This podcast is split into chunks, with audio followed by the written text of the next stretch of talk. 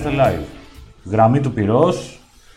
Επανερχόμαστε. Καλοκαιρινά. Νομίζω Έχω την εντύπωση ότι δεν θα κάνουμε άλλη πριν το Σεπτέμβριο, αλλά υπάρχει περίπτωση να γίνει άλλη μία. Δεν είμαι σίγουρος. Και το καλό ότι δεν είμαστε τηλεοπτικό κανάλι εδώ πέρα είναι ότι μπορούμε να κάνουμε όποτε θέλουμε. Γραμμή του πυρός. Ε, σήμερα έχω την χαρά και την τιμή να φιλοξενώ ε, τον Νικόλα Οτσέλιο, ο οποίος είναι αναπληρωτής καθηγητής πληροφορικής στην εκπαίδευση με έμφαση στην αλληλεπίδραση ανθρώπου υπολογιστή στο Πανεπιστήμιο Πατρών.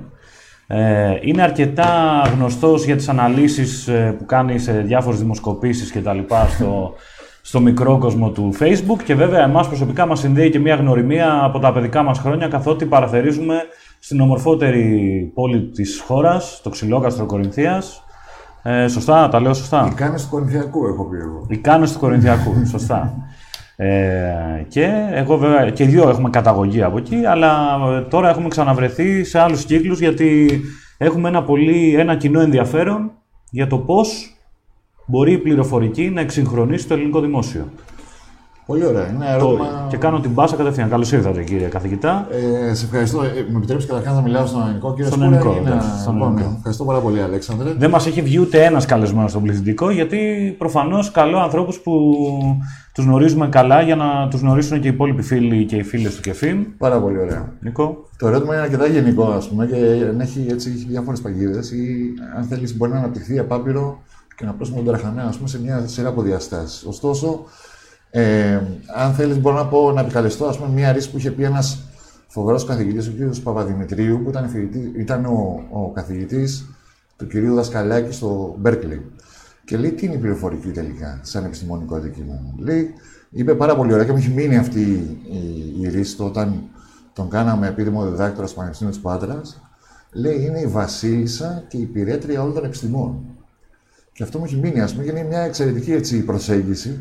Και θα, θα φτάσω εκεί στο ερώτημα που, που μου έχεις κάνει. Μοιραία κάποια στιγμή θα φτάσουμε εκεί. Θα φτάσουμε. Ε, δε- δεν προσπαθώ να αποφύγω, δεν είμαι πολιτικός, δεν προσπαθώ να αποφύγω την ερώτηση, κάθε άλλο.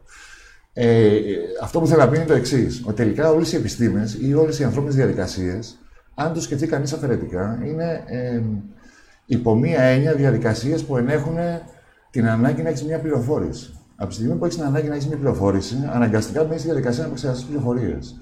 Και το αντικείμενο που ασχολείται γεννώ με αυτό το πράγμα είναι η πληροφορική.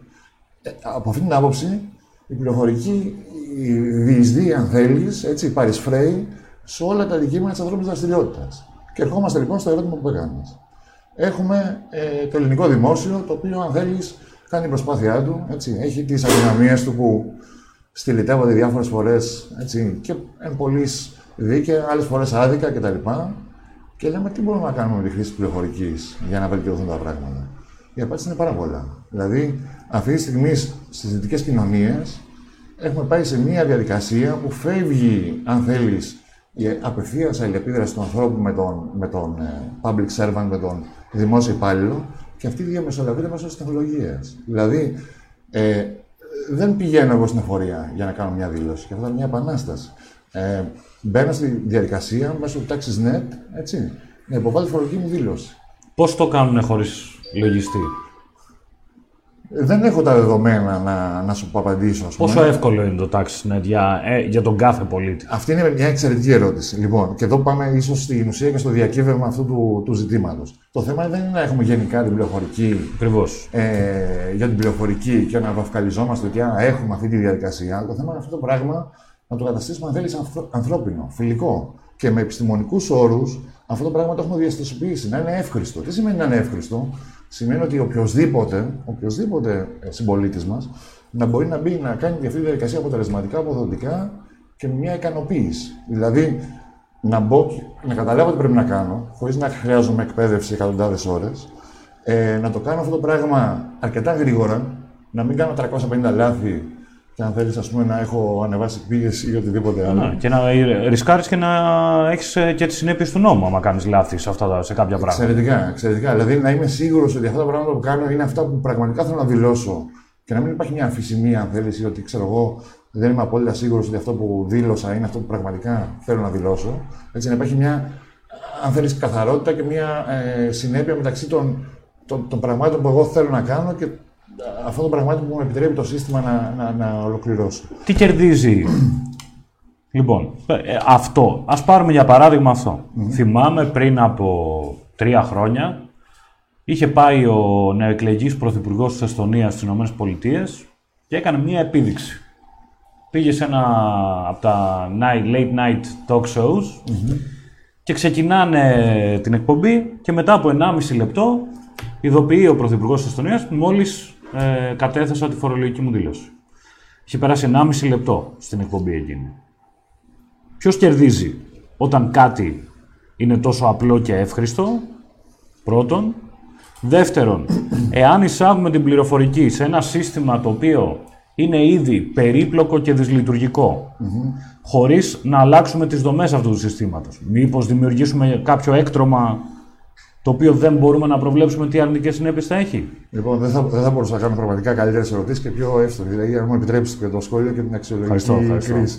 Λοιπόν, πρώτον, αυτό που λες είναι πάρα πολύ σημαντικό. Θα σου πω την προσωπική μου εμπειρία και θα πάω βήμα-βήμα στο ερώτημα που θέτεις.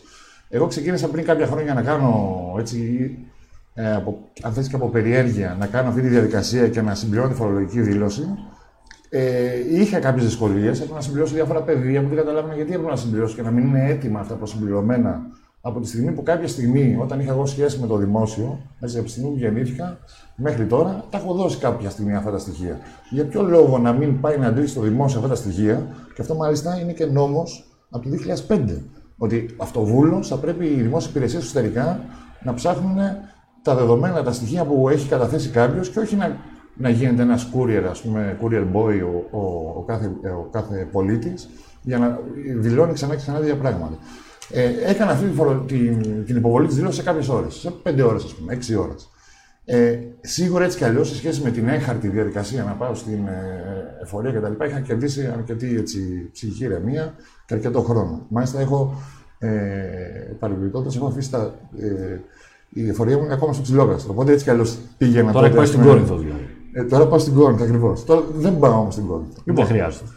Ερώτημα λοιπόν, σε αυτή τη, α, αφού το καταφέραμε αυτό, μπορεί αυτή η υποβολή να γίνει αντί για 5 ώρες ή 3 ώρες; Αν γίνει σε, λίγη, σε, σε ένα χρόνο μικρότερο, το όφελος, η κλίμακα ωφέλους, επειδή μιλάμε για μια υπηρεσία που είναι σε εθνικό επίπεδο, έτσι, είναι τεράστιο. Να σου δώσω ένα παράδειγμα. Πώς προκύπτει αυτό, πώς θα καταλάβει ο, ο μέσος άνθρωπος που μας βλέπει σήμερα, ήρθαν για τα νεράκια. Α, λοιπόν, ε, πώς θα καταλάβει ο μέσος ποιο είναι το πραγματικό όφελος. Δηλαδή, έρχεται ο καθηγητής Σέλιος και λέει, εάν αλλάξουμε το TaxisNet και το κάνουμε ένα, δύο, τρία πράγματα, αυτό κατά μέσο όρο θα γλιτώσει από κάθε φορολογική δήλωση ένα τέταρτο. Ποιο είναι το όφελος για την κοινωνία, γιατί να το κάνουμε, τι προκύπτει, ποιος κερδίζει και ποιος χάνει ενδεχομένως. Παίρνω ακριβώς το παράδειγμα που είπες, 15 λεπτά λοιπόν. Ναι. Αν κερδίσει κάποιος 15 λεπτά, δηλαδή το 15 λεπτά είναι μια πολύ εξαιρετικά συντηρητική βελτίωση που μπορεί να επιφέρει κανείς σε αυτά τα συστήματα. Αντί για 5 ώρες δηλαδή, να το κάνεις σε 4 ώρες και 45 λεπτά. 15 λεπτά κέρδος για 4 εκατομμύρια φορολογικές δηλώσεις περίπου, αυτή είναι η τάξη μεγέθους ε, στο σύνολο της επικράτειας, μιλάμε για 1 εκατομμύριο ανθρωπόρες. Αν κάνουμε μια εκτίμηση πόσο είναι το, το ωριαίο κόστος μισθοδοσίας, ας πούμε 10 με 15 ευρώ. Έστω 15 ευρώ. 15 ευρώ επί ένα εκατομμύριο ανθρωπόρε, ουσιαστικά σε ισοδύναμο χρηματικό έχουμε εξοικονομήσει 15 εκατομμύρια ευρώ από την κοινωνία. Αυτό δεν είναι μόνο το. Παραγωγικότητας. Παραγωγικότητας, ακριβώς. Αυτός είναι και ο τρόπος που μετράμε το κόστος της γραφειοκρατίας στην οικονομία. Ε, επί της ουσίας, ναι. Εγώ θυμάμαι τον κύριο Μητσοτάκη που είναι σημερινός πρωθυπουργός και έλεγε κάποια στιγμή είχε καταργήσει τη διαδικασία να έχεις το γνήσιο της υπογραφής. Και μου έκανε μια πολύ μεγάλη εντύπωση και ήταν ένας από τους λόγους που, ε, ε, που, έμεινε, που μου έμεινε στο μυαλό μου και ήταν η προτίμησή μου ας πούμε, στις εκλογές. Καλά, αυτά τώρα ο καθένας το τι ψηφίζει. ναι, ναι, okay. Okay. Ναι. Προφανώς είναι άσχετο. Αλλά ε, θέλω να πω. Ε, μου έκανε εντύπωση ένας πολιτικός και αυτό ήταν με αυτόν τον τρόπο. Έλεγε, καταργήσαμε την, ε, τη διαδικασία ε, να, να έχουμε συνέχεια γνήσιο υπογραφής και αυτό είχε την εξοικονόμηση η οποία ήταν η εξής ήταν ξέρω εγώ, 3 εκατομμύρια στο σύνολο της επικράτειας, επί τόσα λεπτά για να γίνει το γνήσιο υπογραφή και το οποίο το εξηγούσε μετά σε ισοδύναμο με οικονομικούς όρους. Και έτσι μπορούσε να επικοινωνήσει έτσι, με ένα μετρήσιμο όφελος ε, ποια θετική επίπτωση έχει αυτό το πράγμα στην κοινωνία. Ωραία. Τι είναι αυτή τη στιγμή, με βάση την ε, γνώση την, και την εμπειρία σας και την, ασχο- και την εμπειρία σας και την ασχόλησή σου με αυτό το αντικείμενο, ποιοι είναι οι τομείς στους οποίους υπάρχουν οι πιο εύκολες μεταρρυθμίσεις που θα μπορούσαν να γίνουν. Λοιπόν, ε, Ποια είναι δηλαδή αυτά που λένε στα αγγλικά τα low hanging fruits; Πάρα πολύ ωραία. Ε, εδώ, ε, καταρχάς, δεν σου απάντησα λίγο σε ένα ερώτημα που έμεινε λίγο να αιωρείται ε, αμέσως πριν. Μου λες, τελικά, ποια είναι, ποια είναι η συζήτηση, να ψηφιοποιήσουμε ας πούμε, το, το, το γενικότερο χάος του δημοσίου, και το χάος δεν είναι αρνητική. Έτσι. Πολλές διαδικασίες έχουν μείνει όπως είναι για διάφορους λόγους. Δεν, δεν είναι ούτε επιθετική ας πούμε, η αξιολόγηση, ούτε έχει μια αρνητική χρειά.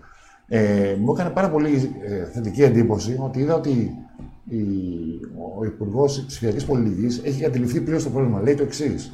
Λέει το πρόβλημα δεν είναι να ψηφιοποιήσουμε το χάος. Είναι πρώτα να αλλάξουμε τις διαδικασίες, να τις απλοποιήσουμε και αφού γίνει αυτό, έχουμε γλιτώσει τουλάχιστον ένα βήμα. Από τη στιγμή που θέλει κάποιος 7 βήματα για να ολοκληρώσει μια διαδικασία ένας πολίτης, να γίνει ξέρω, εγώ, 6, 5, 4, 3, ακολούθω μετά να το ψηφιοποιήσουμε. Όχι να κάνουμε δηλαδή τη, τη γραφειοκρατία ψηφιακή. Έτσι. Ε, αυτή η διαδικασία είναι ακριβώς το κλειδί σε όλη αυτή τη συζήτηση. Θες να σου πω ένα παράδειγμα που είναι πάρα πολύ ενδιαφέρον Ναι. και από τη δική μου εμπειρία στο Πανεπιστήμιο. Θέλω. Ε, όταν πρωτοπήγα στο Πανεπιστήμιο, λοιπόν, μία από τις διαδικασίες που πρέπει να κάνουμε ε, σαν καθηγητές είναι να διεκπαιρώσουμε τη διαδικασία ε, παραγγελίας εισαγωγικά βιβλίων από τους φοιτητές. Εμείς προτείνουμε ένα σύγγραμμα. Μισό λεπτό, μισό λεπτό. Ναι, Παραγγελία βιβλίων. ναι. Έχουμε, ξέχασα πάλι, Θανάση Μαυρίδη, συγγνώμη, Ρωμανέ, συγγνώμη. Έχουμε τους χορηγούς επικοινωνίας της σημερινής εκπομπής. Το μυαλό μου είναι ακόμα στην παραλία Ξυλοκάστρο, γι' αυτό το ξέχασα. την Παρασκευή στο Φιλελεύθερο θα έχετε την ευκαιρία ανά την Ελλάδα να βρείτε σε επανακυκλοφορία τρία από τα βιβλία που έχουμε βγάλει ήδη μαζί. Συγκεκριμένα. Έχουμε το β' τόμο της πορείας δεν έχουμε το Β τόμο. Τον Α τόμο της πορείας προς το φιλελευθερισμό, την ηθική του καπιταλισμού, αν είναι δυνατόν να έχει τέτοιο πράγμα ο καπιταλισμός, ηθική. Εμείς ισχυριζόμαστε ότι έχει. Και το φιλελευθερισμός γιατί. Και τα τρία είναι εξαιρετικά βιβλία. Στην ηθική του καπιταλισμού, όσοι δεν είχατε την ευκαιρία να την προμηθευτείτε, να κάνω λίγο το βελόπουλο. Κάμερα σε μένα και... λοιπόν, ε, στην ηθική του καπιταλισμού, φίλες και φίλοι του ΚΕΦΙΜ, έχει πρώτα απ' όλα συνέντευξη του John Mackey. Ο John Mackey είναι ο ιδρυτής των Whole Foods. Τα Whole Foods ξέρεις ποια είναι; Είναι τα, το σούπερ μάρκετ ε, της Αμερικής που είναι το, τα πιο βιολογικά και τα πιο έτσι Α, μάλιστα. Χίπστερο κατάσταση ε, καταστήματα. Και ο John Mackey είναι πολύ φιλελεύθερος, ακραία φιλελεύθερος και κάνει μια φοβερή συνέντευξη στον Ντόν Πάλμερ. Έχει την Τίντρε Μακλόσκι, την κατά πολλούς σπουδαιότερη εν ζωή οικονομική ιστορικό, ιστορικό της οικονομίας, ποιο από τα δύο είναι σωστό, Κώστας Σαρβάκο, ιστορικό της οικονομίας, ε, η οποία ήταν Ρόμπερτ Μακλόσκι πριν από περίπου 20 χρόνια. Ε, επίσης, έχει δύο ε, δοκίμια από νομπελίστες. Ο ένας οικονομολόγος, ο κύριος εδώ, ο Βέρνον Σμιθ με τα γυαλιά, και ο άλλος λογοτέχνης, ο κύριος εδώ, ο Μάριο Βάργας Λιώσα. Ε, φοβερό βιβλίο, το οποίο όσοι δεν το έχετε, καλά θα κάνετε να το βρείτε και να το πάρετε. Στο φιλελευθερισμός γιατί επίσης το έχουμε βγάλει μαζί με το Atlas ε, ενδεικτικά θα αναφέρω έχει μια πολύ ενδιαφέρουσα ε, ένα πολύ ενδιαφέρον δοκίμιο από τον John Stossel ο οποίος είναι ένας από τους πιο γνωστούς Αμερικανούς δημοσιογράφους που έγινε γνωστός επειδή ε, πήγαινε, έκανε ένα φοβερό ρεπορτάζ το οποίο δεν το έχουμε στην ελλαδα Πήγαινε στην αγορά σε εταιρείες οι οποίες κάνανε απαταιωνιές και τα λοιπά και τους έκανε ρεπορτάζ και συνεντεύξεις και το ένα και το άλλο ε, τους, τους τρίμωχνε και τους, ε, α, τους έκανε ξεμπρόστιασμα, ας πούμε. Τους έκανε... Ήταν ένας ακτιβιστής, μπορώ να πούμε. Ναι, έτσι, ακ- της αγοράς. ακτιβιστική Ναι, ναι, δημοσιογραφία. ναι. Αλλά όχι σε στυλ Τριανταφυλόπουλου. Ναι, ναι, κατάλαβα. Λοιπόν, ε, επίσης έχει την φοβερή, την αγαπημένη μου, το αγαπημένο μου δοκίμιο της Sarah Squire που λέει «Δίχως ελευθερία δεν υπάρχει τέχνη, δίχως τέχνη δεν υπάρχει ελευθερία» και Φιλελευθερισμός εναντίον πολιτικής από τον πρόδρομο Πύρο, το οποίο είναι μια προσθήκη του Κεφίμ στο βιβλίο αυτό. Και τέλος, πρώτος τόμος του μεγάλου βιβλίου του Μάρκου Δραγούμη, «Η πορεία προς το φιλελευθερισμό», ε, με τίτλο «Το εγώ, κάτοχος δικαιωμάτων και φορέας αξιών». Ε, όπως καταλαβαίνετε, αυτός ο τίτλος δεν είναι ο πιο εμπορικός και αυτό είναι έτσι γιατί όταν αποφασίσαμε με τους συνεργάτες μας στο Φιλελεύθερο να ξαναβγάλουμε την πορεία προς το φιλελευθερισμό, ε, αποφασίσαμε να διατηρήσουμε τους τίτλους των κεφαλαίων του δραγουμη και όπως βλέπετε κάθε κεφάλαιο έχει γίνει σχεδόν κάθε κεφάλαιο ένα βιβλίο ε, από, ως ελάχιστη ένδειξη σεβασμού προς, τη, προς την κληρονομιά του. Λοιπόν, αυτό πώς θα δουλέψει; Την Παρασκευή, λογικά στα περίπτερα που θα πάτε, θα υπάρχουν, εύχομαι, τουλάχιστον από ένα αντίτυπο και από τα τρία, ίσως και παραπάνω ανάλογα με το πόση κυκλοφορία έχει ο φιλελεύθερος στην περιοχή, θα μπορείτε να διαλέξετε. Από όσο γνωρίζω και από ό,τι μου είπαν οι φίλοι μας, δεν έχει ξαναγίνει κάτι αντίστοιχο. Αλλά εμείς οι φιλελεύθεροι είμαστε γνωστοί για το γεγονός ότι θέλουμε να δοκιμάζουμε τα πάντα. Τρία βιβλία λοιπόν. Εύχομαι να βρείτε αυτό που δεν έχετε. Αν δεν το βρείτε, www.kefim.org μας στέλνετε ένα email και προσπαθούμε να εξυπηρετήσουμε. Συνεχίζουμε με τα βιβλία. Λοιπόν. Πολύ ωραία λοιπόν. Στο παράδειγμα, έτσι και η σύνδεση ήταν πάρα πολύ ωραία. Ε, Ω γνωστό, στο ελληνικό αν θέλει, σύστημα της τριτοβάθμια εκπαίδευσης, τα βιβλία χρηματοδοτούνται από το, ε, από το Υπουργείο Παιδείας. Καλός ή κακός, έτσι δεν παίρνω θέση σε αυτό. Ε, οπότε υπάρχει η εξής διαδικασία. Οι φοιτητές δηλώνουν ποιο βιβλίο θέλουν για ένα μάθημα. Από τη στιγμή που το δηλώνουν. Οι φοιτητές το δηλώνουν. Οι φοιτητές δηλώνουν. Ναι, και μάλιστα με τον νόμο Γιαννάκ από το 2007 και μετά, υπήρχε επιλογή μεταξύ δύο βιβλίων. Παλιότερα ήταν υποχρεωτικά όποιο βιβλίο σου ο καθηγητής έπρεπε να το, να το διαλέξεις. Εδώ υπήρχε ας πούμε η ένσταση έτσι, ε, ότι μπορεί κάποιοι καθηγητές μέσα από αυτή τη διαδικασία να είχαν κίνδυνο να δηλώνουν ένα βιβλίο το οποίο το είχαν γράψει ήδη. Και γι' αυτό ενδεχομένως μία από τις διαστάσεις που, που έδωσε τότε υπουργός και τη δυνατότητα δεύτερου συγγράμματος ήταν, ας πούμε, αν θέλεις να ανοίξει αυτή η διαδικασία. Δεν λέω ότι το κάνανε όλοι οι καθηγητές ή ενδεχομένως το κάνανε κάποιοι. Και άμα έχει γράψει κάποιος δύο, δηλαδή μπορεί να δηλώσει και τα δύο. Ε, Δυστυχώς ναι. Άρα δεν δούλεψε το σύστημα. Εν πάση περιπτώσει, ε, ε, συνολικά πιστεύω ότι δούλεψε λίγο περισσότερο από ό,τι προηγουμένως. Αλλά αυτό είναι μια άλλη συζήτηση. Εν πάση περιπτώσει, αυτό που θέλω να πω είναι το εξής. Αφού δίνουν φοιτητέ στα βιβλία. Το να μιλήσουμε για το εκπαιδευτικό σύστημα είναι part B. Okay. Αφού ξεμπερδέψουμε με την αλληλεπίδραση ανθρώπου υπολογιστή, θα πάμε σε αυτά. Συνδέονται σε έναν βαθμό τελικά από ό,τι φαίνεται.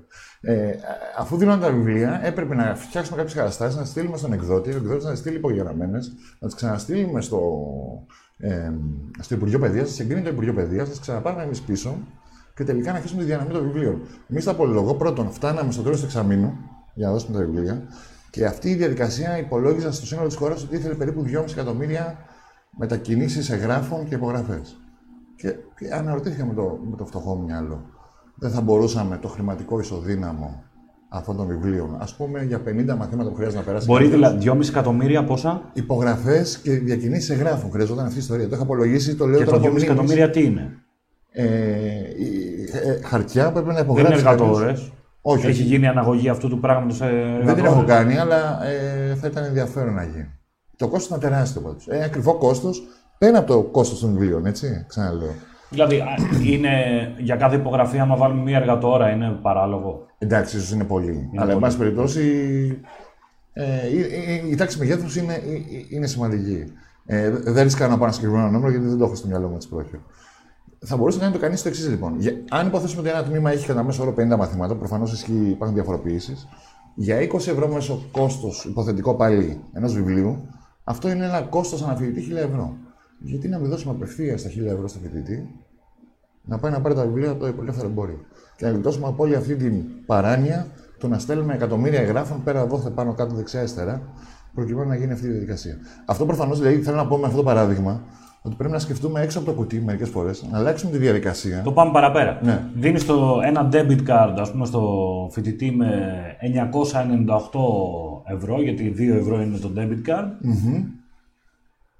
Και παράλληλα μπορεί το κάθε πανεπιστήμιο με τα βιβλιοπολία της περιοχής να διαπραγματευτεί φιλικές τιμές, η debit card να έχει οριστεί ότι θα, δέχεται, θα είναι αποδεκτή μόνο σε συγκεκριμένα βιβλιοπολία ε, κτλ. Και απλά ρισκάρεις εκεί το ενδεχόμενο του να αγοράσει άλλα βιβλίο φοιτητής. Ναι, εντάξει, αλλά ε, από τη στιγμή που δεχόμαστε ένα φοιτητής στην όρη μα να σπουδάσει, ας πούμε, το έχουμε εμπιστοσύνη ότι θα πάει να κάνει αυτό που πρέπει να κάνει. Μα ναι, Από εκεί μα- πέρα, ναι. Ε, Δηλαδή, δεν το- του δίνουμε την ελεύθερη επιλογή εξάλλου. Έτσι, δεν Του είναι. δι- δίνουμε την επιλογή από τη μία και από την άλλη, εμείς, επειδή αυτό συνδέεται και με την πρόταση που κάνει για το ΚΕΦΙΜ για την παιδεία, ε, είμαστε υπέρ της επιδότησης της ε, ζήτησης παρά της προσφοράς. Είδα τις προτάσεις του κ. Δημόπουλου. Ήταν πολύ ενδιαφέρουσες και πραγματικά συμβατές, ας πούμε, με. ό- Όχι, δεν θα πω την κοινή λογική. Έτσι, πολλές φορές κοινή- η λογική δεν είναι πάντα κοινή. Αλλά Ναι. είναι στη σωστή κατεύθυνση. Δηλαδή, στο να δώσω σωστά κίνητρα. Παχαρή. Για, για να καταλήξω λοιπόν να συνοψίσω σε αυτό που έλεγα, ε, πολλές φορές χρειάζεται να σκεφτούμε: Μπορούμε να αλλάξουμε αυτή τη διαδικασία να την κάνουμε πιο απλή. Και όχι απλά θα μπορούσαμε να κάνουμε ψηφιακή όλη αυτή τη διαδικασία αποστολής εγγράφων και Ναι, παραλήψη. Ε, ερώτημα. Πόσο απλό μπορεί να γίνει το να κάθε πολίτης να μπορεί να μπει στο ίντερνετ και να καταθέσει τη φορολογική του δήλωση, εάν το φορολογικό σύστημα δεν είναι απλό. Πάρα πολύ σωστή. Και έχει χίλιες δύο εξαιρέσεις, εξαιρέσεις επί των εξαιρέσεων, ε, φοροαπαλλαγή εκεί, φοροαπαλλαγή εδώ. Αν έχεις τρία παιδιά πριν το 82, έχεις αυτό. Αν έχεις το τέτοιο. Δηλαδή, στην Ελλάδα, αυτό που έχουμε δει είναι ότι πολύ συχνά και ακόμα και τίμιες μεταρρυθμιστικές προσπάθειες κολλήσανε σε μεγάλο βαθμό σε αρκετά ομαδικά συμφέροντα, με αποτέλεσμα οι όποιες μεταρρυθμίσεις να γίνονται να έχουν χίλιες δύο εξαιρέσεις. Αυτό, εάν προχωρήσουμε στην ψηφιακή αποτύπωση και στην ε, υιοθέτηση περισσότερων ψηφιακών διαδικασιών, πώς μπορεί να λειτουργήσει αν δεν αλλάξουμε και το, το τέρας; Είναι αυτό που λέγαμε προηγουμένως. Ε, Συμφωνώ απόλυτα. Οπότε, τώρα πάμε στα, στα low hanging fruits. Ποια είναι τα, τα τρία πρώτα πράγματα που θα έπρεπε να σταματήσει να σπαταλάει ανθρωποώρες ή χρήματα ή εργατοώρες στο ελληνικό δημόσιο; Λοιπόν, θα σου απαντήσω λίγο διαφορετικά. Είδα, μ, ε, διάβασα πριν λίγες μέρες μια συνέλευξη του κυρίου Σπινέλη. Ο κύριος Σπινέλης είναι ένας, αν θέλεις, θρύλος στο Academy, έτσι είναι στο, σε παρεφερέ γνωστικό αντικείμενο στην πληροφορική τεχνολογία λογισμικού και είναι στο τμήμα ε, διοίκηση, ε, διοικητικής επιστήμης και τεχνολογίας. Είναι και ο κύριος Ταραντήλη εκεί. Ο οποίος έλεγε το εξής. Ο οποίος εξελέγει βουλευτής επικρατείας, νομίζω. Ο κύριος Ταραντήλη, μάλιστα. Πολύ σωστά. Ε, ε, έλεγε το εξής. Μάλιστα, ο κύριος Σπινέλης ήταν και γενικός γραμματέας πληροφοριακών συστημάτων. Δηλαδή, όλα αυτά τα προβλήματα τα έχει, τα έχει βιώσει στο πετσί του. Δηλαδή, έχει καταλάβει ποιο είναι το διακύβευμα και ενδεχομένως ποιες διαδικασίες είναι πιο σημαντικές ή πιο. Ε, λέει ότι και σε αυτή την κοινωνική διαδικασία υπάρχει η περίφημη κατανομή παρέτο. Δηλαδή, ένα μικρό μέρος των διαδικασιών τις κάνουμε ξανά και ξανά. Το 80% του χρόνου μας ασχολούμαστε με το 20% των διαδικασιών και τις υπόλοιπες αρκετές πολλές διαδικασίες ασχολούμαστε μία στο τόσο. Άρα, το ζητούμενο είναι σε κάθε μία από αυτές τις ιστορίες να καταλάβουμε τις ανάγκες των ανθρώπων, των χρηστών εν προκειμένου, να δούμε ποιες είναι αυτές οι επαναλαμβανόμενες διαδικασίες και συχνά χρησιμοποιούμενες και να εστιάσουμε εκεί. Δηλαδή, να δώσουμε όλη το- την ενέργεια και το ανθρώπινο δυναμικό στο να, να, να, να βελτιώσουμε πρώτες διαδικασίες που έχουν το μέγιστο δυνατό αποτέλεσμα ε, στους ανθρώπους. Ποιε είναι αυτές ακριβώς τώρα, δεν μπορώ να το προκαταλάβω αυτό. Έτσι, να με συμπαθάσει. Δεν, δεν, δεν είμαι και σίγουρος να σου απαντήσω αυτή τη στιγμή. Ενδεχομένως, π.χ. για τους ελεύθερους επαγγελματίες μπορεί να είναι περιοδική δήλωση του ΦΠΑ που πρέπει να πιστοποιηθεί και να είναι η εμπειρία χρήσης όσο γίνεται απρόσκοπτη. Δηλαδή, πληρώνω που πληρώνω. Πρέπει να, να, να εκνευρίζομαι κιόλας και να. Λοιπόν, και πάμε τώρα σε ένα άλλο κομμάτι.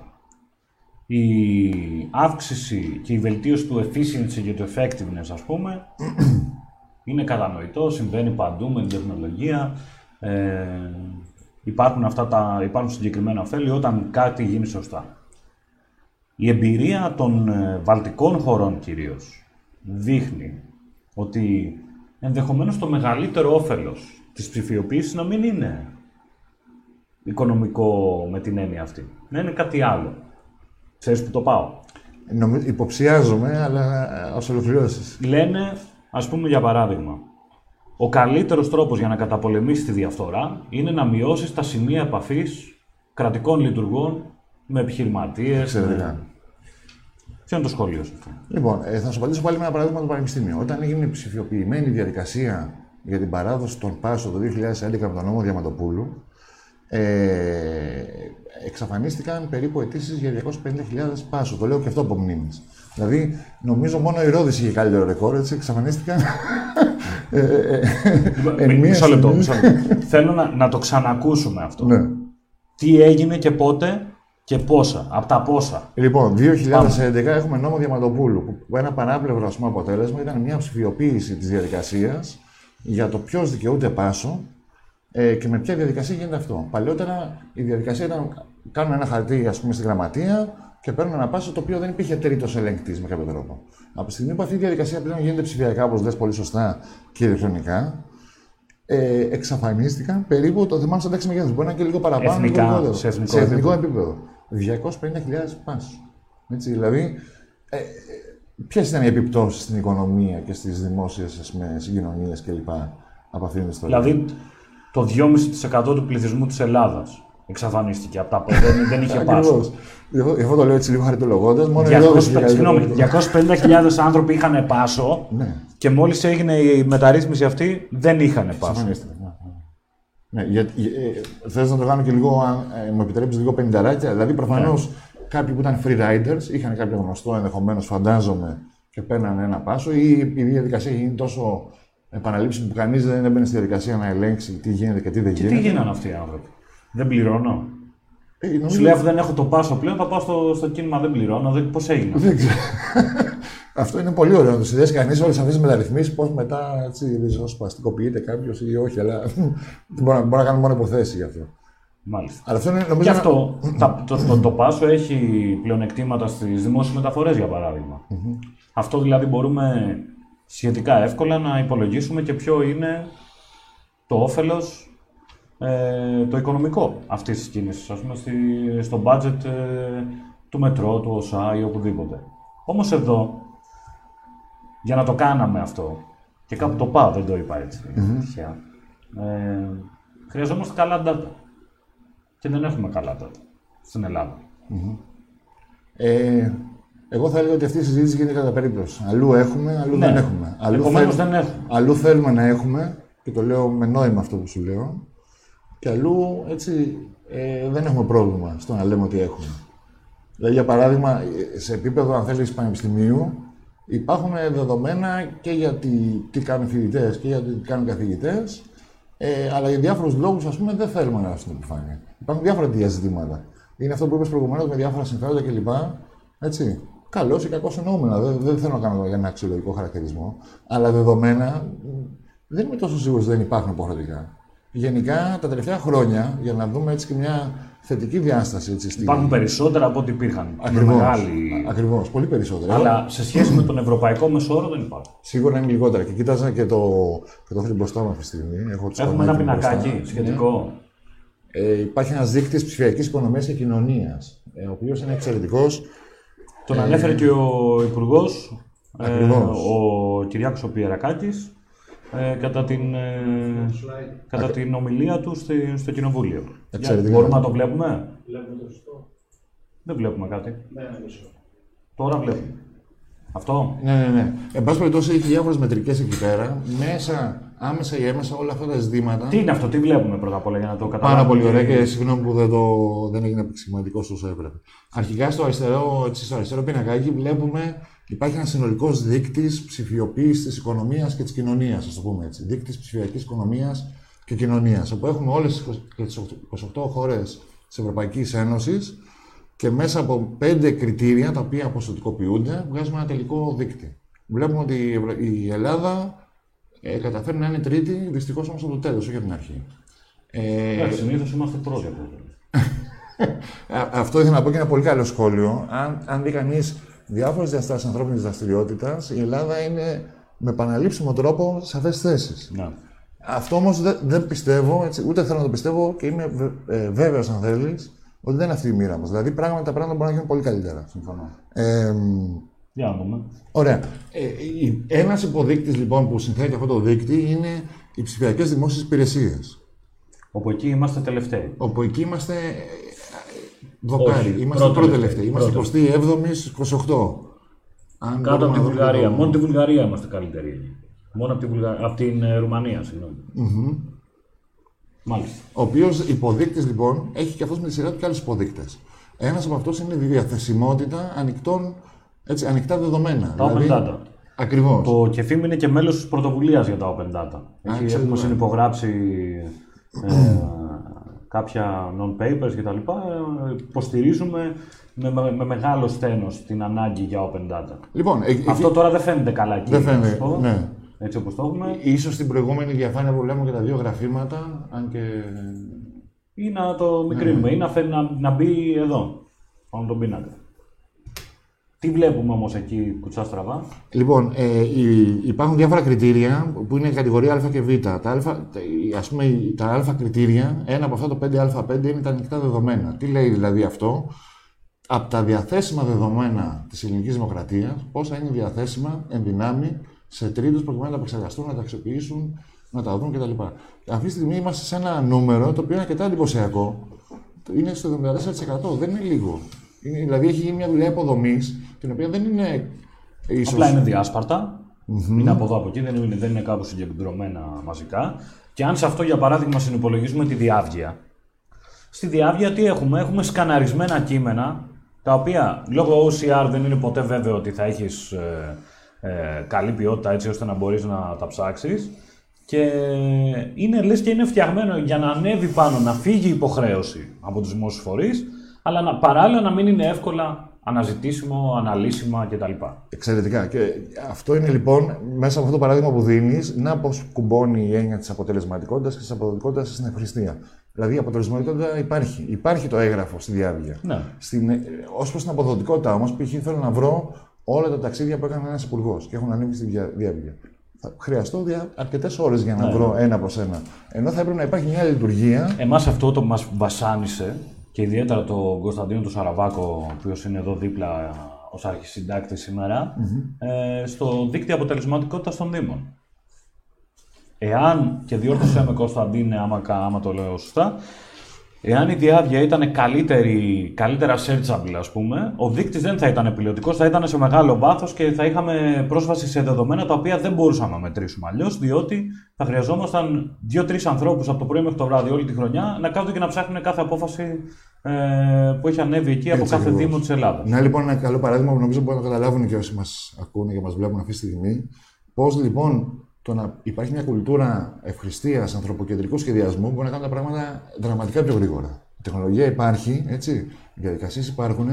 Αν χρειάζεται και το ένα βήμα πιο πέρα, έτσι. Να χτίσουμε πάνω στο προηγούμενο για, για να ικανοποιήσουμε πραγματικά ανθρώπινες ανάγκες και επιθυμίες. Οι άνθρωποι δεν θέλουν να δουν γενικά τα έγγραφα της διάβγειας. Θέλουν να απαντήσουν σε ερωτήματα. Π.χ. ερώτημα, πόσα ταξίδια που πάρει ένα τυχαίο παράδειγμα, ας πούμε, ίσως εύστοχο ή άστοχο, έκανε ο συγκεκριμένος άνθρωπος. Πόσα αμοιβές έχει πάρει το δημόσιο. Αυτά θέλουν να απαντήσουν. Δεν θέλουν να βρουν PDF, όπως λες πολύ σωστά, με υπογραφές ότι κάποιος πήρε μια αμοιβή.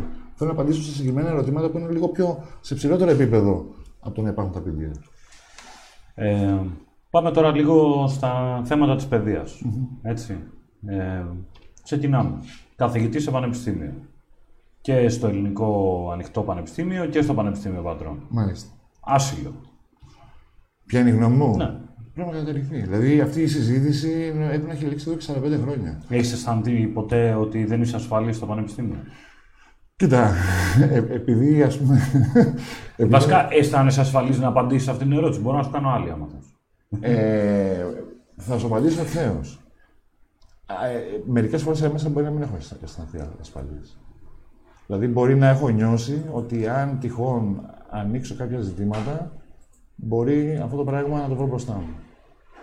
Μάλιστα. Και αυτό, ε, εάν αυτό το πράγμα δεν είναι η κατάργηση της ελεύθερης διακίνησης των ιδεών μέσα στο πανεπιστήμιο, τι ονομάζουμε άσυλο, τέλος πάντων. Άσυλο από ποιον και για ποιους. Ακριβώς. Ε, νομίζω νομίζω ότι απάντησα ευθέω. Δηλαδή, ήταν έτσι, αρκετά. Ναι, ευθύτατη η απάντηση. Εύχομαι να μην ξανανιώσεις έτσι. Ε, η νέα κυβέρνηση έχει πει ότι στο κομμάτι του ασύλου θα είναι καθοριστική η απάντηση που θα δώσει. Την αναμένουμε με μεγάλο ενδιαφέρον. Α- Αν μου επιτρέψεις ξανά πάλι να Και βέβαια να πω το εξής: Εμείς ε, δεν- στο κεφί είμαστε άνθρωποι φιλελεύθεροι που βάζουμε την ατομική ελευθερία και ιδίως την ελευθερία του λόγου πάνω απ' όλα. Ακριβώς. Η ελευθερία του λόγου, εάν με την κατάργηση του ασύλου αμφισβητηθεί από οποιονδήποτε, εμείς θα είμαστε πάλι οι πρώτοι εκείνοι οι οποίοι θα απαιτήσουν ε, την, την ελεύθερη διακίνηση των ιδεών μας στα πανεπιστήμια. Ε,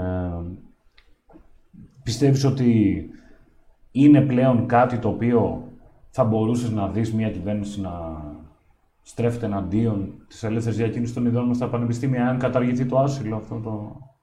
Ε, εν 2019 δεν τολμώ να το διανοηθώ. Δηλαδή, πραγματικά, άμα, άμα μπαίνουμε.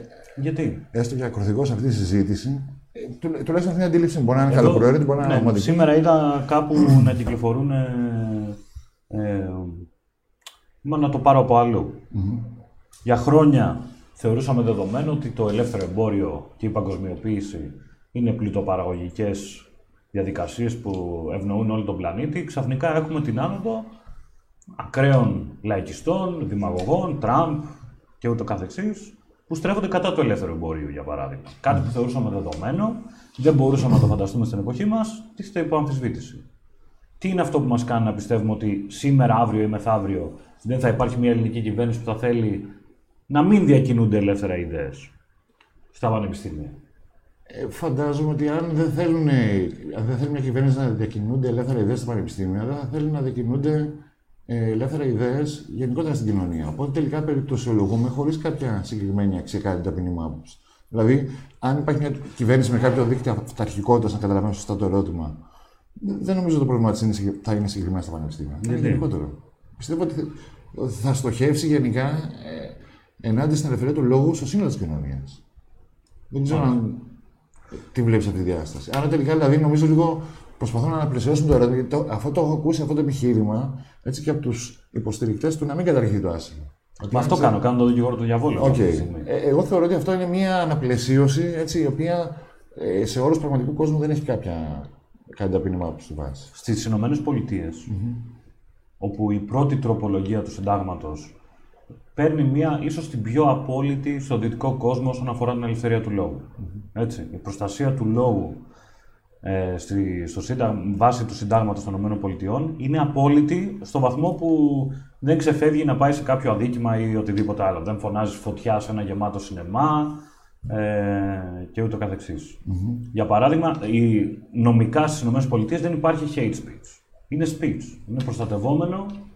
Δεν με νοιάζει αν είναι λόγος μίσους ή όχι. Ο κάθε άνθρωπος έχει και δικαίωμα να μισεί. Λοιπόν, ε, παρόλα αυτά, τα πανεπιστήμια στις ΗΠΑ έχουν από μόνα τους περιορίσει την ελευθερία του λόγου. Για παράδειγμα, Ναι. υπάρχουν πάρα πολλά πανεπιστήμια τα οποία δεν ανέχονται συντηρητικούς ομιλητές. Την έχω δει αυτή τη συζήτηση και πραγματικά με προβληματίζει. Υπάρχουν φοιτητές οι οποίοι έχουν απομακρυνθεί και έχουν τιμωρηθεί από τα πανεπιστήμια τους επειδή μοιράζουν συντάγματα και διακηρύξεις ανεξαρτησίας των ΗΠΑ.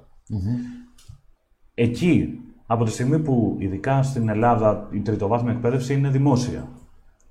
Ε, δεν είναι, άμα συμβαίνει στην Αμερική με τέτοια πλούσια παράδοση στην προστασία της ελευθερίας του λόγου, είναι τόσο δύσκολο να φανταστούμε να συμβαίνει και στην Ελλάδα κάτι τέτοιο. Εμένα αυτό που με απασχολεί είναι ποιος είναι ο καλύτερος τρόπος για να προστατεύσουμε την ελευθερία του λόγου.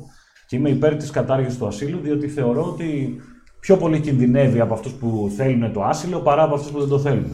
Λοιπόν, ε, να στο βάλω, αν θέλεις, λίγο το ζήτημα σε μια έτσι, πρακτική διάσταση. Ε, εν έτη 2019, αυτή τη στιγμή, τα προβλήματα τη παραβίαση του ασύλου κλπ. δεν θεωρώ ότι είναι πάρα πολύ σημαντικά. Δηλαδή, σε σχέση με πριν 15 χρόνια, που έβλεπα κάθε εβδομάδα κατάληψη και ξανά κατάληψη, και μιλάω για το Πανεπιστήμιο της Πάτρας. Τα κεντρικά πανεπιστήμια μπορεί να είναι μια τελείως διαφορετική ιστορία. Ωστόσο, και πάλι έτσι, αν θέλεις για λόγους αρχής ή για, για λόγους το να δώσουμε ένα σήμα στην κοινωνία, αυτό το πράγμα, αυτός ο εξαιρετισμός δεν πρέπει να υπάρχει. Τώρα, για να πάω στο ερώτημα που έκανες, ε, φαντάζομαι σε οποιοδήποτε κοινωνικό σύστημα και σε οποιαδήποτε διαδικασία κάποια παρεμβατικότητα θα υπάρχει. Δηλαδή, δεν μπορώ να φανταστώ, ας πούμε, το να μπαίνουμε σε μια διαδικασία συνέχεια να κάνουμε extension στο extension και εξαίρεση στην εξαίρεση, όπως είπες προηγουμένως, ή, ή να βάζουμε με ένα, μια, μια επιπλέον δικλίδα.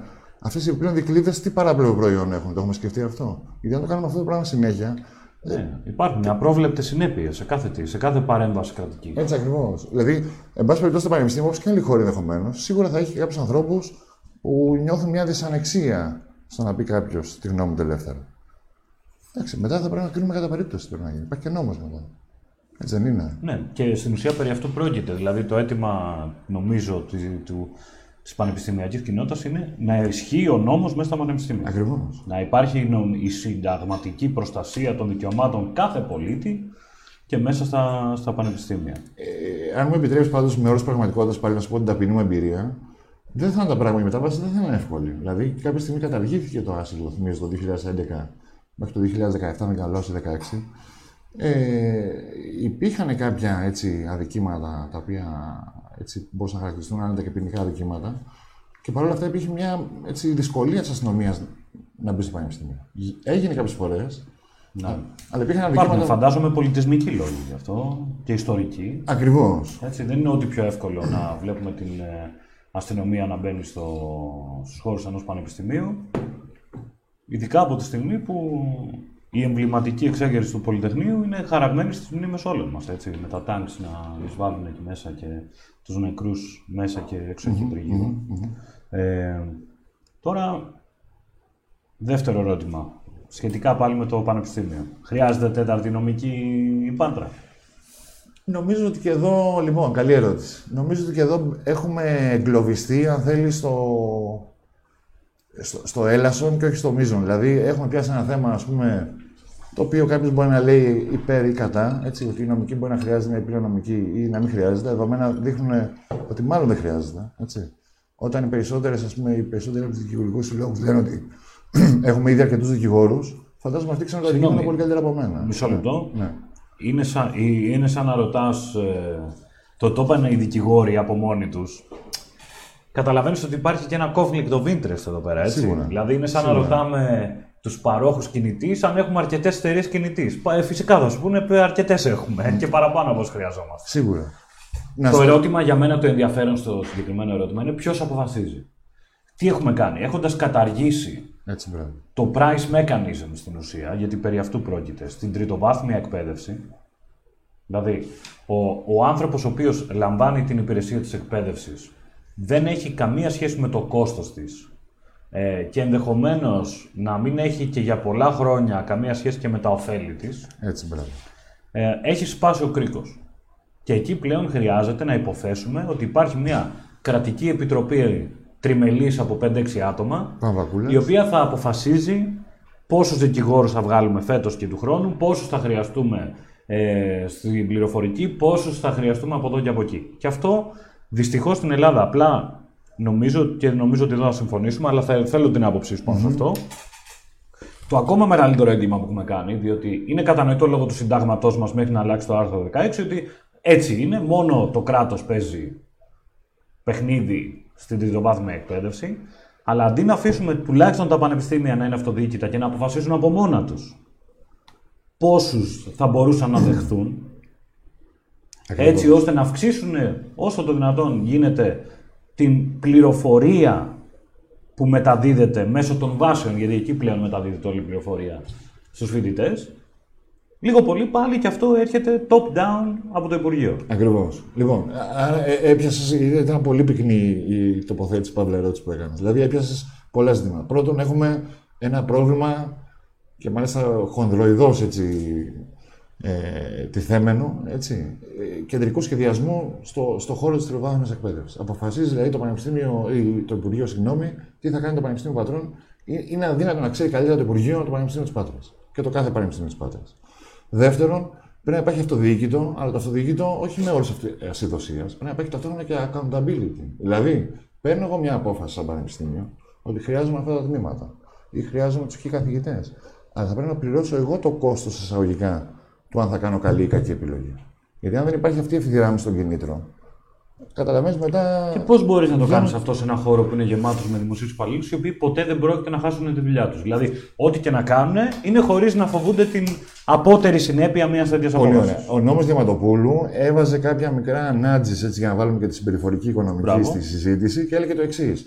Ε, αν έχετε, ξέρω εγώ, για παράδειγμα, καλά ερευνητικά αποτελέσματα στο πανεπιστήμιο, θα σας διαφοροποιήσω τη χρηματοδότηση μέχρι 10-15%. Μια ήπια μεταβολή. Δεν σου λέγε 0%, αλλά θα πάρετε ένα μπόνους παραπάνω. Ερώτηση. Ναι. Εσύ το 2015 έλαβες το βραβείο Most Influential Paper Award ε, διότι είχες την εργασία με τις περισσότερες αναφορές της δεκαετίας.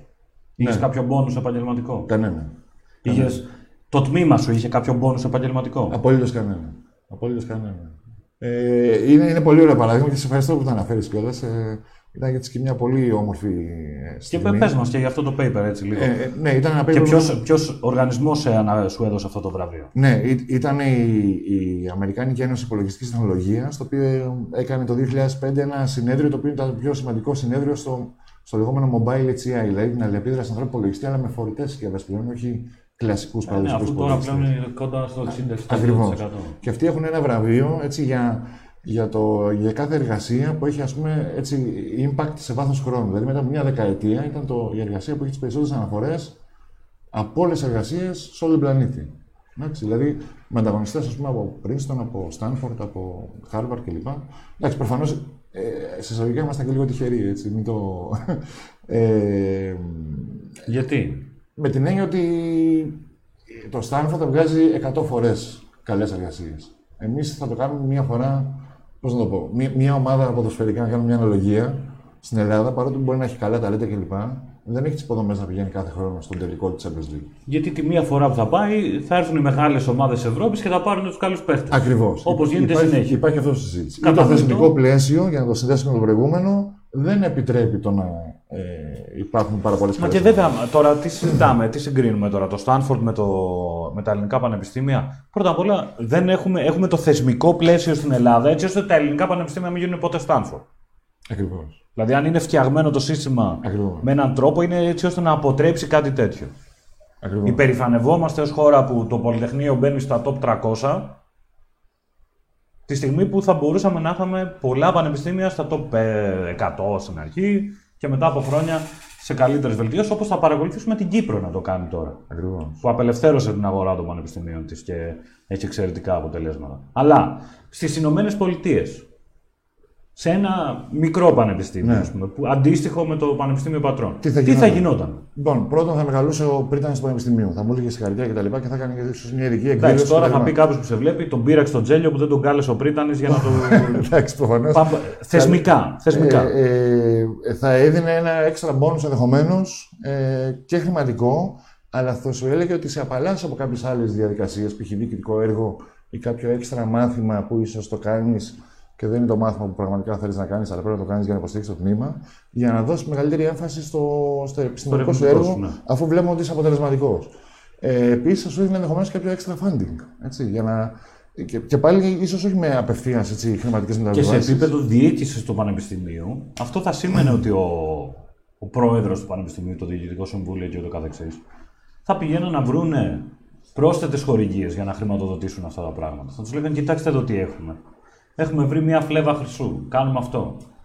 Ακριβώς, εδώ ακριβώς. στην Ελλάδα, ποια είναι η σχέση των πανεπιστημίων με την ε, αγορά κοινοφελής υπο- κοινοφελούς υποστήριξης, ας πούμε; Ναι. Ε, Δέχονται εύκολα δωρεές; Είναι εύκολο να δώσει κανείς δωρεά σε ένα πανεπιστήμιο; Ε, και ναι και όχι. Πάλι η απάντηση μπορεί να γίνει κατά περίπτωση. Δηλαδή και αυτό, και αυτό είναι ένα ενδιαφέρον έτσι, που πρέπει να μείνει ας πούμε, στους ε, ακροατές παύλα και διαθετές μας, ότι στο Είναι πανεπιστήμιο... και τα δύο, να ξέρεις. Ανέβει και στο Apple Podcast ε, στην πλατφόρμα.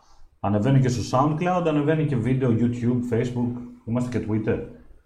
Και Twitter. Ε, εξαιρετικά. με την εξαιρετική συνεργασία της Streamia, μια φοβερή εταιρεία, διαφημιστικό Streamia να πέσει παρακαλώ, το logo, Παναγιώτης Σιδηρόπουλος, κορυφαία εταιρεία live streaming που έχω συναντήσει εξαιρετικός επαγγελματίας στο συνιστό να επιφυλάξει. Συγχαρητήρια, συγχαρητήρια. Θα το έχω ακούσει. Streamia.gr Streamia.gr Θα με πληρώσει μετά, αλλά εντάξει. Ε, θα σου απαντήσει λοιπόν έμεσα με κάποιο σχόλιο που είχε κάνει ο κ. Ιωαννίδης. Ο Ιωαννίδης- ο κ. Ιωαννίδης είναι από τους ε, καλύτερους επιστήμονες παγκοσμίως αυτή τη στιγμή ε, στην εν πάση περιπτώσει, ένα αντικείμενο της ιατρικής, στη Το μικρό μετανάλυση ε, Γιάννης Ιωαννίδης. Ο οποίος ήταν στο Πανεπιστήμιο Ιωαννίνου και πήγε στο Στάνκοτ. Αυτό είναι και κάτι αδιανόητο. Είναι μία στο εκατομμύριο, ας πούμε. Και συχνά κάνει και παρεμβάσεις για τις παθογένειες τη τροβάθμιση εκπαίδευση. Αυτός έχει πει το εξής, και νομίζω συνοψίζει όλο το διακύβευμα με μία πρόταση. Λέει: Στο ελληνικό πανεπιστήμιο υπάρχει τεράστια ετερογένεια. Μπορεί να δεις εξαιρετικούς ανθρώπους, αλλά μπορεί να δεις και ανθρώπους που οι οποίοι κανονικά δεν θα έπρεπε να είναι στο πανεπιστήμιο. Και αντίστοιχα μπορεί να δεις και ανάλογες πρακτικές. Δηλαδή, μια κουλτούρα του να φέρουμε χρηματοδοτήσεις, να υπάρχει μια εξωστρέφεια, να υπάρχουν διεθνεί συνεργασίε εξαιρετικά αποτελεσματικές και πολύ έτσι, πιο αποτελεσματικές σε σχέση με ό,τι θα περίμενε κανείς από το ελληνικό πανεπιστήμιο, αλλά και να δει και ένα κλίμα παρέτησης, ένα κλίμα του να μην κάνουμε ούτε καν το ελάχιστο κτλ. Οπότε, απαντώντας δημόσιο ερώτημά σου, η απάντηση είναι ότι υπάρχουν νησίε αριστείες που θα το κάνουν αυτά τα πράγματα. Αλλά το θέμα είναι να υπάρχει μια γενικότερη κουλτούρα που να πάει προς τα εκεί. Και εδώ έρχεται το ερώτημα του. Εγώ πιστεύω ότι αυτή την κουλτούρα θα την έφερνε ο ανταγωνισμός με τα ιδιωτικά πανεπιστήμια και τα μη κρατικά πανεπιστήμια. Η άποψή σου για τα συγκεκριμένα. Εγώ επί της αρχής είμαι υπέρ. Δηλαδή, καταρχάς να το πάρω ανάποδα. Δεν μπορώ να καταλάβω γιατί πρέπει να υπάρχει κάποιος κάποια έτσι διαρροπάλου, αν θέλεις, απαγόρευσης σε αυτό, σε αυτό το ζήτημα. Φοβούνται λοιπόν τα ελληνικά πανεπιστήμια, τα δημόσια πανεπιστήμια. Τα δημόσια πανεπιστήμια έχουμε κάποια πανεπιστήμια. Το, το ενδιαφέρον το ερώτημα είναι τι φοβόταν ο Κωνσταντίνος Καραμαλής το 1975, κάνοντας, βάζοντας αυτό το πράγμα μέσα στο Σύνταγμα. Αν αυτό δεν, είναι που. Αν δεν κάνω λάθος, έτσι θέλω να είμαι λίγο επιφυλακτικό σε αυτό, αυτή είναι μια εξαίρεση, μια απαγορεύση που έχει τεθεί επί Χούντας. Αυτό είναι πολύ ενδιαφέρον να το σκεφτούμε. Η διατήρησή της όμως.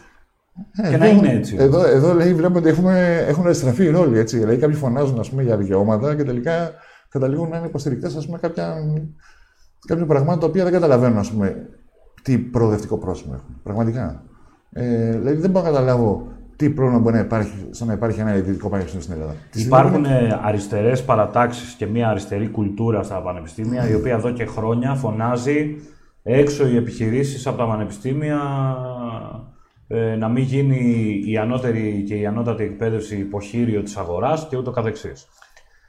Πρόσφατα ο ΣΕΒ έβγαλε μία μελέτη που έδειχνε ότι υπάρχει τεράστιο πρόβλημα, τεράστιο, ε, όχι μόνο ε, στο να βρεθούν άνθρωποι με, τη, με τα κατάλληλα skills, τα οποία στην εποχή μας, στην τέταρτη βιομηχανική επανάσταση, είναι πλέον ιδιαίτερα απαιτητικά σε σχέση με προηγούμενες δεκαετίες, αλλά και με κατάλληλες γνώσεις.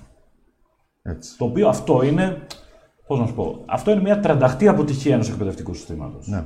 Ε, πού πιστεύεις ότι οφείλεται, Εγώ πιστεύω, έχω πει και σε μια συνέντευξη που είχα κάνει παλαιότερα, θεωρώ ότι κερδίσαμε. Αυτοί που λέγανε έξω η αγορά και οι επιχειρήσεις από τα πανεπιστήμια. Το κατάφερα. Αλλά αυτό που λες ότι υπάρχουν διαφορετικές στον ίδιο μικρό κόσμο, θα βρεις extremes για τις δύο πλευρές, ποιος κερδίζει τελικά; Ποιος κερδίζει, δεν είμαι σίγουρος να σα απαντήσω. Επίσης, σε όλα αυτά τα ζητήματα, ξέρεις, ε, πάντα στα κοινωνικά ζητήματα πρέπει να είμαστε και λίγο προσεκτικοί. Δηλαδή, ε, όλες αυτές οι σχέσεις δεν είναι και τόσο, αν θέλεις, αιτιοκρατικές. Δηλαδή, ότι αν πειράξω μία μεταβλητή, θα έχω το, αμέσως το, το συγκεκριμένο αποτέλεσμα. Σίγουρα, Σίγουρα όμως, ε, αυτή η κουλτούρα δεν, δεν μπορώ να καταλάβω πώς μας ωφελεί. Τη στιγμή, δηλαδή, για παράδειγμα, το 2012 ήμουνα με επιστημονική άδεια σε ένα πανεπιστήμιο στην Δανία και έξω στον παράθυρό μου έβλεπα ένα κτίριο της εταιρείας, μιας εταιρείας, έτσι, έντασης έρευνας που ήταν ακριβώς δίπλα, έτσι. Είχε ένα κτίριο μέσα στο πανεπιστήμιο. Δεν μπορώ να καταλάβω δηλαδή ποιος είναι ο λόγος που παράγει κανείς επιστημονική έρευνα, ιδιαίτερα στη, στον κλάδο της τεχνολογίας, στα πολυτεχνία. Το κάνει κανείς για να φτιάξει ένα προϊόν, έτσι, μια εφαρμοσμένη, ε, ένα τεχνούργημα, το οποίο τελικά ωφελεί τον άνθρωπο. Πώς θα γίνει αυτό σε μεγάλη κλίμακα; Δεν είναι όλος πανεπιστήμιο αυτός. Αφού κάνει τη βασική έρευνα για να κατασκευάσει ξέρω, ένα αυτοκίνητο, για ένα κινητήριο, για οτιδήποτε, Ποιος, ή στην αλυσίδα αυτής της παραγωγής, ποιος θα το κάνει. Ε, ε, πραγματικά αυτή η συζήτηση με ξεπερνάει. Ας πούμε. Δεν μπορώ να καταλάβω ας πούμε, όταν λένε έξω ας πούμε, οι επιχειρήσεις από το. Έξω, ναι, και, ποιοι, και μέσα ποιοι; Οι άνεργοι δηλαδή... φοιτητές. Οι άνεργοι, οι άνθρωποι οι οποίοι τελειώνουν τα πανεπιστήμια και έχοντας αποκοπεί από την αγορά, δεν έχουν marketable skills. Βγαίνοντας από το πανεπιστήμιο, δεν είναι άνεργοι. Και πάνε έξω. Δηλαδή, ε, είναι αυτοκτονική η συμπεριφορά μας στο, στο, συγκεκριμένο, στο συγκεκριμένο ζήτημα. Ε, νομίζω ε. ότι έχουμε καλύψει μια ευρεία ε, γκάμα θεμάτων σήμερα.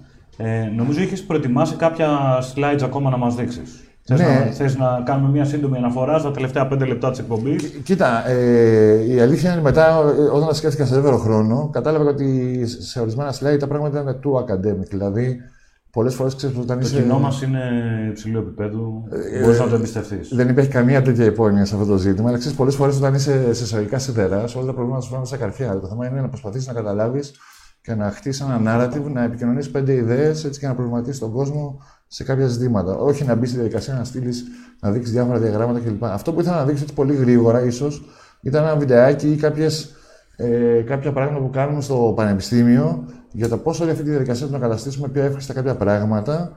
Ε, παίρνουν σάρκα και οστά. Για παράδειγμα, είχαμε ένα βίντεο, το πρώτο βίντεο δεν ξέρω αν μπορούμε να το δείξουμε, το αλφα βίντεο. Ε, κάναμε προηγουμένως μια συζήτηση του πώς όλη αυτή η διαδικασία μπορεί να γίνει πιο εύχρηστη, όταν μπαίνουμε στη Τι διαδικασία. βλέπουμε, το βλέπουμε τώρα. Τι βλέπουμε. Λοιπόν, α- αυτό, είναι, αυτό το εργαλείο κάνει το, το εξής πράγμα. Αριστερά υπάρχει μια διαδικτυακή φόρμα που κάποιος πρέπει να συμπληρώσει κάποια στοιχεία. Π.χ. θέλω να γράψω το username και το password και κάποια άλλα στοιχεία για να εγγραφώ σε μια υπηρεσία. Ε, γενικά, όλη μας η ζωή σε ψηφιακές υπηρεσίες και ειδικά στις δημόσιες υπηρεσίες είναι συμπληρώνω φόρμες. Στο τάξη συμπληρώνω φόρμες. Συμπληρώνω παιδεία, αν πήρα εισοδήματα από τον τάδε πηγή και ποια ήταν αυτά τα νούμερα. Άρα, προηγουμένως με ρώτησαν θυμα- στην αρχή της συζήτησης τι, πού πρέπει να εστιάσουμε για να βελτιώσουμε αυτή τη διαδικασία. Ε, πρέπει να μειώσουμε το χρόνο συμπλήρωσης μιας φόρμας. Πώς μπορούμε να το κάνουμε αυτό; Έχουμε φτιάξει ένα εργαλειάκι το οποίο, αν θέλεις, με επιτρέψεις και δεν είναι έτσι. Επιτρέπεται το, Ε. το shameless promo. ελεύθερα. Ωραία. Ε, Επιβάλλεται. Εδώ είμαστε υπέρ της αγοράς, υπέρ της μετα... Ευχαριστώ Η πάρα αγορά θα κρίνει αν είναι καλό αυτό που έχεις να μας πεις. Έτσι, Εγώ μπράβο. δεν το έχω δοκιμάσει, δεν έχω άποψη. Έτσι, μπράβο. Λοιπόν, αυτό το εργαλείο τι κάνει. Διαβάζει με αυτόν τον τρόπο αυτή την φόρμα και καταλαβαίνει ότι υπάρχουν κάποια πεδία προς συμπλήρωση. Okay. Και αφού το καταλάβει αυτό, υπάρχει ένα μοντέλο ψυχολογικό, ε, το μοντέλο του ανθρώπινου επεξεργαστή, που υπολογίζει ακριβώς το χρόνο που χρειάζεται κανείς για να συμπληρώσει αυτή τη φόρμα. Α, Εκείνη ακριβώς τη στιγμή, λοιπόν, ξέρουμε ότι κάποιος, ένας μέσος χρήστης, θα χρειαστεί 50 δευτερόλεπτα να κάνει αυτή τη συμπλήρωση. Και μπαίνει σε μια διαδικασία μετά, μπορούμε να κάνουμε σενάρια Άρα δηλαδή πολιτιστοποίησης. ε, έχει πρέπει. Γιατί δεν είναι κάθε ερώτηση εύκολη. Έτσι, μπορεί να είναι μία, σε μία φόρμα, αλλά μπορεί να χρειάζεται τρεις μέρες δουλειά για να βρεις την απάντηση εκεί πέρα. Αυτό είναι πολύ ωραίο το, το, το ζήτημα που θέλει και μου αρέσει που έπιασε τον πυρήνα του προβλήματος. Εδώ υπάρχει μια παραδοχή ότι συμπληρώνουμε κάποια ζητήματα, κάποια στοιχεία που είναι, αν θέλεις, διαδικαστικά. Δεν είναι κάποια ερώτηση Α, που πρέπει οκ, να σκεφτώ. εντάξει. Ε, Α πούμε, θεωρούμε, π.χ. όταν συμπληρώνουμε μια πιάσαμε το παράδειγμα TaxisNet, ότι τα εισοδήματα που έχουμε ανά κατηγορία τα έχουμε ανά χείρας. Δεν θα σκεφτούμε εκείνη τη Τα έχουμε στιγμή. υπολογίσει. Ε, εν πάση περιπτώσει, αυτός ο χρόνος δεν συμπεριλαμβάνεται στον υπολογισμό αυτής της Άρα διαδικασίας. από τη στιγμή που έχεις την πληροφορία, πόσο χρειάζεσαι για να τη μεταφέρεις στη φόρμα. Ακριβώς. Και αυτό γίνεται με αυτόν τον τρόπο. Δηλαδή, φαντάζομαι ένα σενάριο, αγαπητέ Αλέξανδρε, όπου κάποιος παίρνει αυτό το εργαλείο και του λέει. Πώς λέγεται αυτό το εργαλείο, πού είναι, KLM Form Analyzer. Keystroke Level Model είναι η τεχνική. Μοντέλο επίπεδου πληκτρολογήσεων. Το οποίο ξαναλέω είναι ένα ψυχολογικό μοντέλο και εδώ είναι έτσι ένα ενδιαφέρον το στοιχείο. οποίο το έχετε δημιουργήσει στο Πανεπιστήμιο της Πάτρας; Ακριβώς. Είναι τέσσερις συνεργάτες από το Πανεπιστήμιο της Πάτρας και το Ανοιχτό Πανεπιστήμιο. Ποιος το έχει χρησιμοποιήσει μέχρι στιγμής, Το έχουν χρησιμοποιήσει πολλά πανεπιστήμια και στο εξωτερικό. Όπως; Ε, κάποια πανεπιστήμια στη Φιλανδία, στο, Όλου- στο Πανεπιστήμιο του Όλου, στο Πανεπιστήμιο τη- του Όλμπορκ της Δανίας. Ε, έχουμε επικοινωνήσει με αυτούς τους ανθρώπους.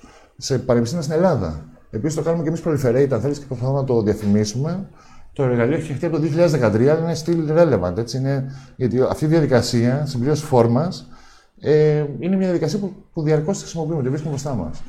Σας καλώ όλους να δείτε. Η πιο γρήγορη φόρμα που μπορείτε να συμπληρώσετε είναι το newsletter του Kefim. www.kefim.org. Πάτε, βάζετε το email σας και παίρνετε όλες τις ενημερώσεις μας. Έτσι. Πιο απλό Αλέξανδρε, δεν θα είναι. σου κάνω μια αξιολόγηση εκεί πέρα. Θέλουμε μια αξιολόγηση εκεί.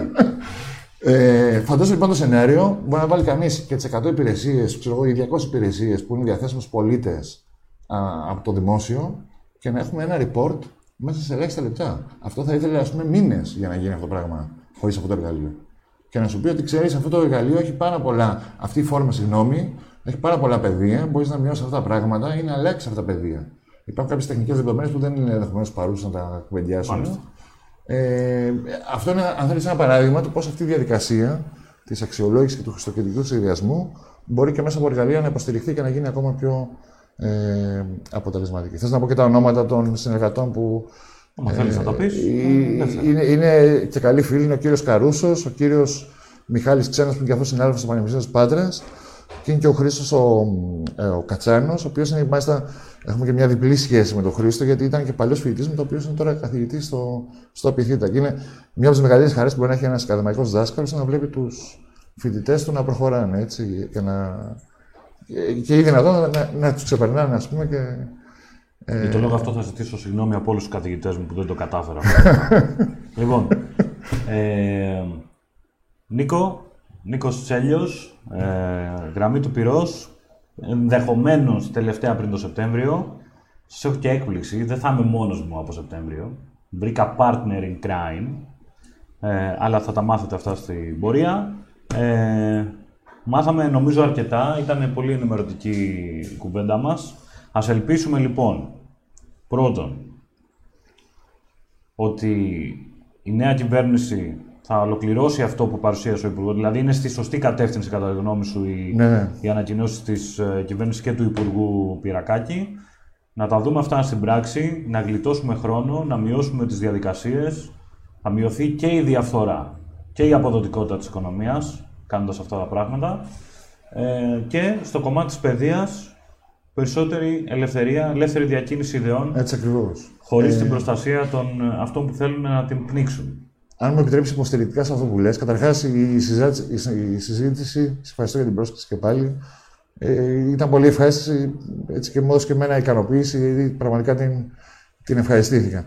Ε, ένα σχόλιο, ε, επικουρικά σε αυτό που λες, είναι από τις λίγες φορές που έχω καταλάβει, ή τουλάχιστον μου δίνει την εντύπωση, ελπίζω να μην διαψευστώ στο μέλλον, ότι οι άνθρωποι που βρίσκονται σε, σε κάποιες θέσεις καταλαβαίνουν βαθιά το πρόβλημα. Ποιο είναι το πρόβλημα που καλούνται να λύσουν. Γιατί πολλές φορές η πολιτική, η πάση φύσεως προϊστάμενη, ναι, μεν πάνε να λύσουν ένα πρόβλημα, αλλά λύνουν ένα λάθος πρόβλημα. Αυτό είναι, ε, ε, είναι πολύ σημαντικό.